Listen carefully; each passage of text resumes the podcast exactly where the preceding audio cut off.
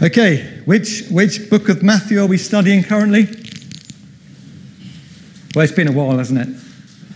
Come on, if Andy, if Andy, 24, yes. If Andy Watson was here, he would have called out Matthew 24 straight away. So we're not going to get very far today, uh, but that's my fault. Well, it's not, well, yes, it is my fault, but hopefully the Lord was moving. I'm glad that no one actually came up with a prophetic word that to heal Wendy, some of, the, some of the ministry team should go along and lie on top of her. I'm glad. I don't think Wendy would have appreciated that. Uh, okay. What? I don't. Uh, wars and rumors of wars. That's what we've been looking at. Matthew 24, verse 6. Uh, it's a really eclectic Bible study. Well, it's not eclectic today because actually you won't get it all today. Um, but I love the where, I love where the Bible study led me to on this one, so hopefully you'll love where it leads to. Matthew 24, we're starting at verse 6. We've read from verse 1, but we, we'll just start off from where we left off last week. Verse 6 says, Jesus said, You will hear of wars and rumors of wars, and you know why we've chosen this scripture because of what's going on right now. But see to it that you are not alarmed. Wars are alarming, but as Christians, we have a heavenly, eternal mindset. Such things must happen but the end is still to come. Jesus' return and the end of the world is still to come. Nation will rise against nation and kingdom against kingdom. There will be famines and earthquakes in various places. Now, last time I made the comment that ordinarily when we hear, we hear wars, rumors of wars, famines, and earthquakes, we think of them with dread. And that's right because they're dreadful, because of the awful things that happen in these wars, famines, and earthquakes. But in the most of dreadful circumstances, they can also be Godful, can't they? God is always doing something. God is, is working for good. We know that from Scripture. So, even in the face of wars, famines, and earthquakes, Christians should be eagerly expecting two things what good is God up to, and what is He asking of me, or what is He saying to me? Those two things we can expect God to do and ask. Okay, in the previous two studies, we've looked at wars and earthquakes. So, we're going to explore famine. Now, you think, oh, what a boring subject. But actually, it can be quite interesting. Uh, well, I think it can be. Um, so, has anyone here experienced a famine? No? I think for me, just seeing empty shelves in Tesco's I know that's not a famine, but that, that's the closest that I've got to to that sense of, ooh, what is happening next? What is going to happen? Um, so, yes. Where do you think is the earliest recording of a famine in the Bible? Come on, it's worth the toffee crisp. Joseph. Yeah, no, it's before that. Sorry?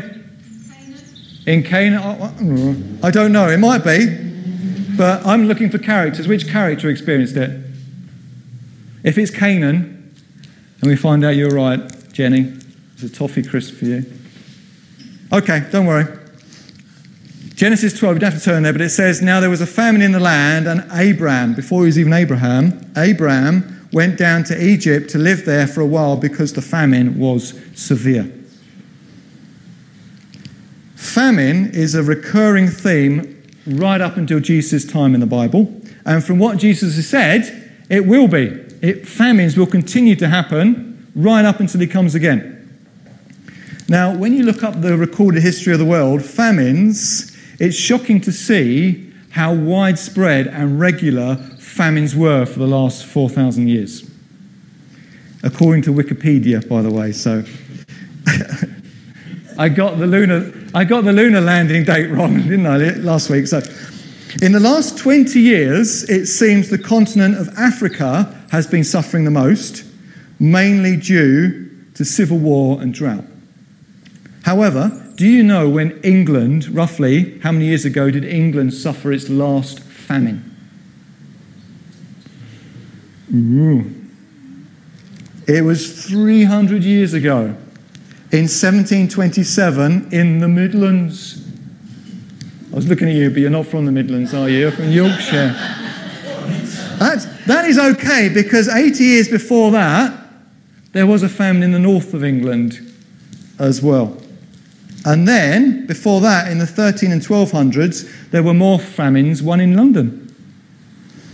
But as far as records go, English famines were mild compared to the rest of the world and what they've struggled and suffered with from famines. Even Ireland, just across the water from us, Ireland has suffered severely from famines in the past.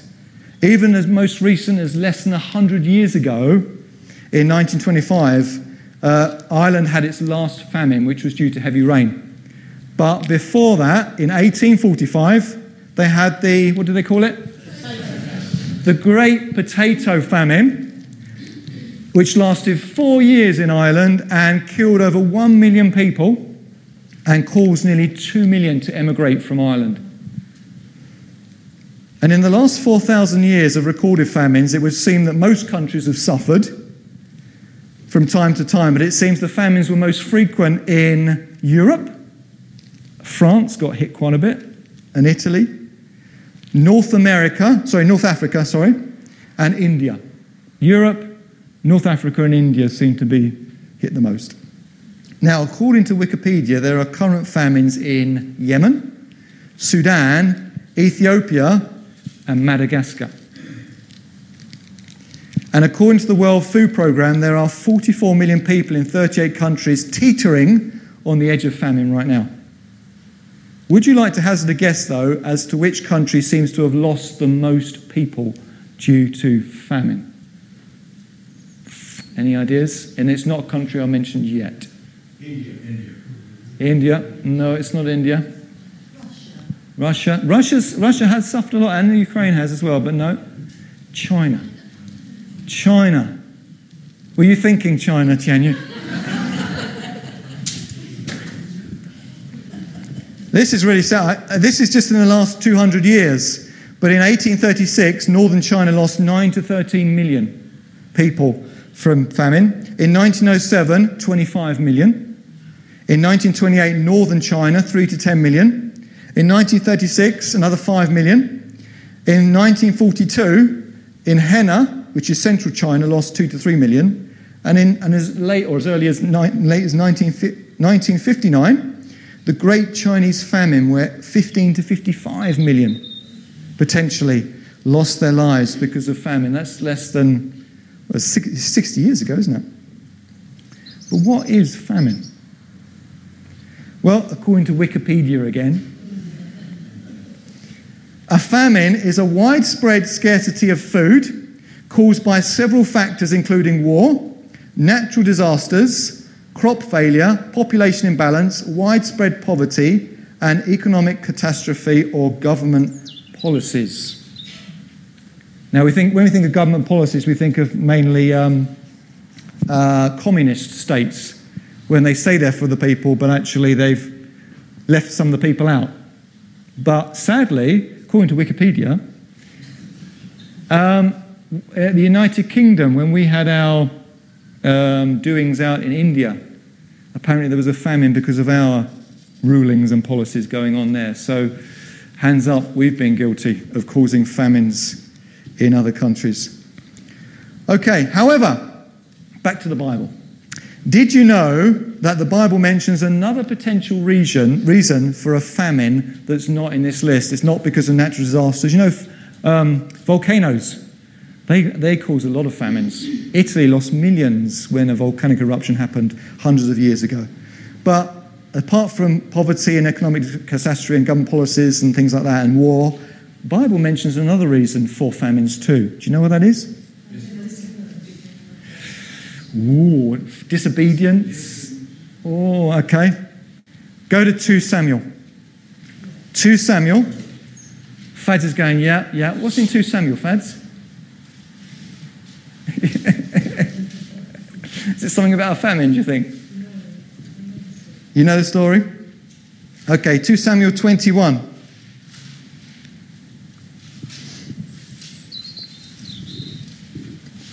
This might surprise you, but this is one of the reasons for a famine. 2 Samuel 21, verse 1. During the reign of David, there was a famine for three successive years. So David sought the face of the Lord. David probably said something like, God, what is wrong? Why are we suffering from a famine and why has it been going on for so long despite our prayers? Is there a spiritual reason we are unaware of? Lord, what is the reason for this famine? We've been praying and it hasn't gone. Is there a reason behind it? The Lord said, It is on account of Saul and his blood-stained house. It is because he put the Gibeonites to death. The king summons the Gibeonites and spoke to them. Now, the Gibeonites were not a part of Israel, but were survivors of the Amorites. The Israelites had sworn to spare them, but Saul, in his zeal for Israel and Judah, had tried to annihilate them. So, apparently, on this occasion, the reason behind the famine, or the reason why the famine was lingering, was due to Saul breaking an oath the Israelites had made to the Gibeonites. Now, do you know how long ago that oath was made? Was it a few years ago, do you reckon? It was Joshua, yeah. 400 years ago, roughly 400 years before that, the Israelites had made an oath with the Gibeonites not to harm them.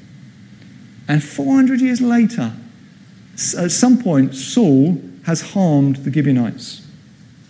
And later on, and then years later, when David is king, that's the reason for the famine. Now, can you remember the slightly comical way in which this oath came about? Can you remember? Uh, it's probably not comical, but I see it as quite comical. They were deceived, weren't they? They were tricked. All right, turn back to Joshua, we'll find out what these cunning Gibeonites did. Joshua 9, we're going to start from verse 3. The Israelite people, led by Joshua, had just come out of their 40 years of wandering in the wilderness. They crossed the Jordan and were now taking the land as promised and commanded by God. Show no mercy as well, because if you don't, they'll just cause you problems and they'll turn your hearts to their gods. They're wicked, there's no good in them. They need to be eradicated because I want you to be in this land pure and following me, not being steered away by others. Okay, that was the order and the promise. Verse 3 However, when the people of Gibeon, now do you know, now you, you'll get an insight into the way I study the Bible in a minute, but do you know that the people of Gibeon invented their own song and dance?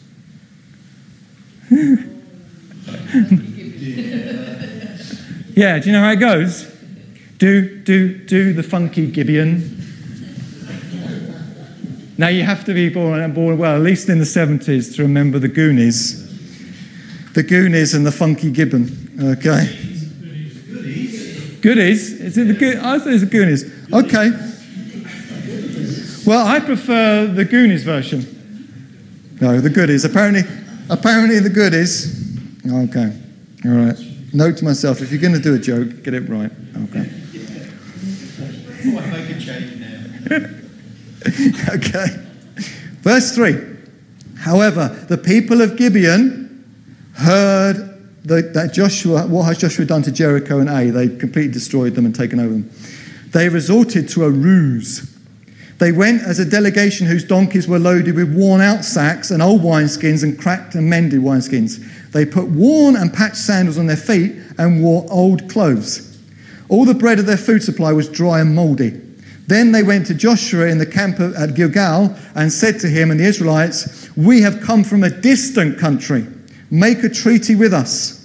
The Israelites said to the Hivites, But perhaps you live near us. So how can we make a treaty with you? We are your servants, they said to Joshua. But Joshua asked, Who are you and where do you come from? And they answered, Your servants have come from a very distant country because of the, fa- the fame of the Lord your God. For we have heard reports of him, that all you have done in Egypt, and all that he did uh, to the two kings of the Amorites east of the Jordan, Sihon, king of Heshbon, and Og, king of Bashan, who reigned in Ashtaroth. And our elders and all those living in our country said to us, Take provisions for your journey and go and meet them and say to them, We are your servants, make a treaty with us. This bread of ours was warm when we packed it at home on the day we left and come to you. But now you see how dry and moldy it is. And these wineskins were filled with new, they were new. But see how cracked they are? And our clothes and sandals are worn out by the very long journey. Mm. The Israelites sampled their provisions. Mm. Yes, your bread is moldy. but did not require, sorry, did not inquire of the Lord. Thank you, friends. What's the Holy Spirit who is writing through the writer of the book of Joshua trying to imply here?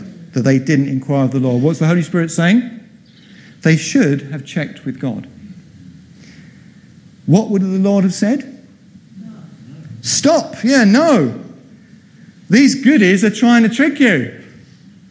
They are a foe, not a friend. How often do you think we Christians should inquire of the Lord these days? All the time? Jesus said that his sheep follow him because they know his voice. You follow Jesus because you know his voice, what he's saying personally to you in your spirit, and what he's said in his word. The two main ways God's voice is heard. Okay? You follow him because you hear his voice. If you want Jesus to lead you, you need to check regularly with what he's saying. Not just on a Sunday every now and again, but on a regular basis during the day. Um, and don't go as far as to say, Lord, what colour socks should I put on, put on today? but keep checking. The, the word says that the peace of Christ act as an umpire in your heart. So all the time you're being led, and when you don't sense that peace, stop. Something's wrong. You shouldn't be driving this way, or you shouldn't be going there, or whatever it is. Something's wrong. What's the Holy Spirit saying? And in James 1 5 it says, if anyone lacks wisdom, you should ask God, who will get annoyed if you ask so often. No? Who gives generously without finding fault. Have you had a sweet yet, Steve? yeah. Have you been reading James at the moment? Yeah? If any of you lacks wisdom, you should ask God who gives generously to all without finding fault, and it will be given to you. Okay, let's carry on with our story. Verse 14. The Israelites sampled their provisions but did not inquire of the Lord. Then Joshua made a treaty of peace with them to let them live, and the leaders of the assembly ratified it by oath. Three days later, after they made the treaty with the Gibeonites, the Israelites heard that they were neighbors living near them. Oh no, what do you do now? Skip down to verse halfway through verse 18. The whole assembly grumbled against the leaders, but all the leaders answered, we have given them our oath by the Lord, the God of Israel. We cannot touch them now. But they tricked them. Surely that's unfair. Well, their word is their word, their oath is their oath. Now, this is what we'll do to them, it says in verse 20. We will let them live so that the, God's wrath will not fall on us for breaking the oath we swore to them. And roughly 400 years later, who broke the oath? Saul. And some years after that, it came back to bite the Israelites in the form of a famine in King David's time.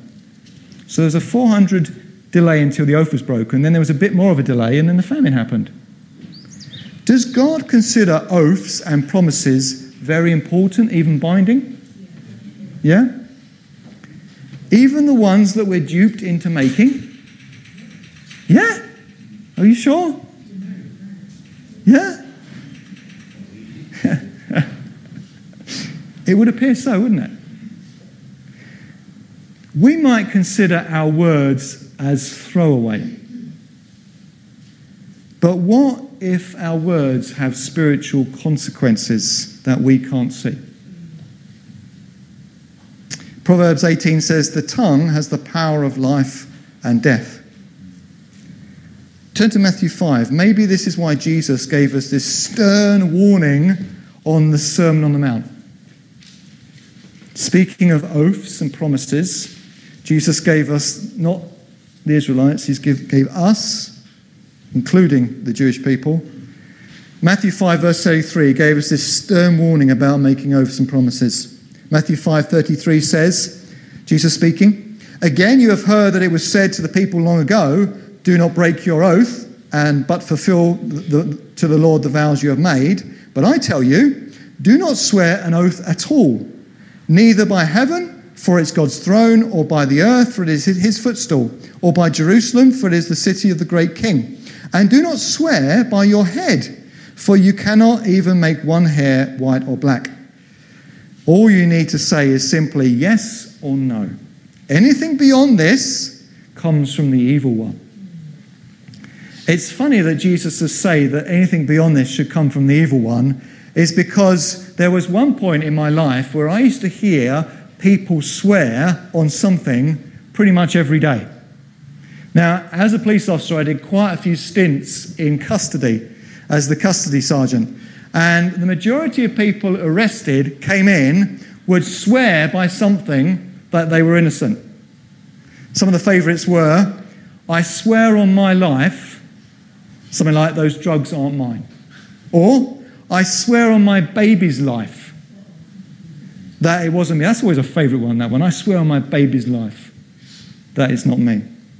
I swear on my kid's eyes. Have you ever heard someone say that? I swear on my kid's eyes. Yeah, you have, Mike? That you've got the wrong person. I swear on my mum's life. That's always a favourite one. Oh, my mum's life. I swear on my mum's life. Or I swear on my mum's grave. No, you're not familiar with these things? Oh, yeah. You just mix with the wrong people or the right people. You mix with the right people. Okay. If a person is having to resort to swearing on something in order to get people to believe them, or to swear an oath in order to accomplish something, the likelihood, Jesus says, is it's actually inspired by the devil. It doesn't come from God, it's likely that the evil one is behind this urge to swear, wanting to trap you, wanting to ensnare you into a circumstance, or later on, your generations to come, into a circumstance whereby they break it and he can get you. He can punish you, he can accuse you. I've been reading through the Old Testament lately.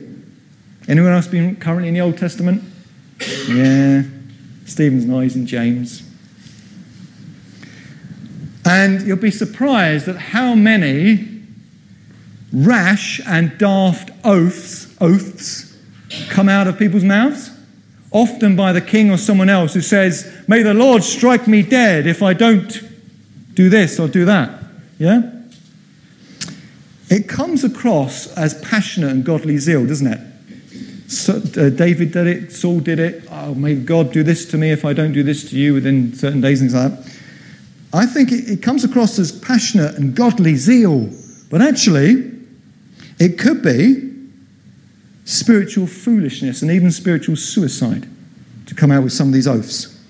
Right, before we finish, let's just go to probably one of the worst oaths I've ever experienced in the Bible Judges 11. Judges 11. We're going to finish in a minute. We're not going to get through it all, but.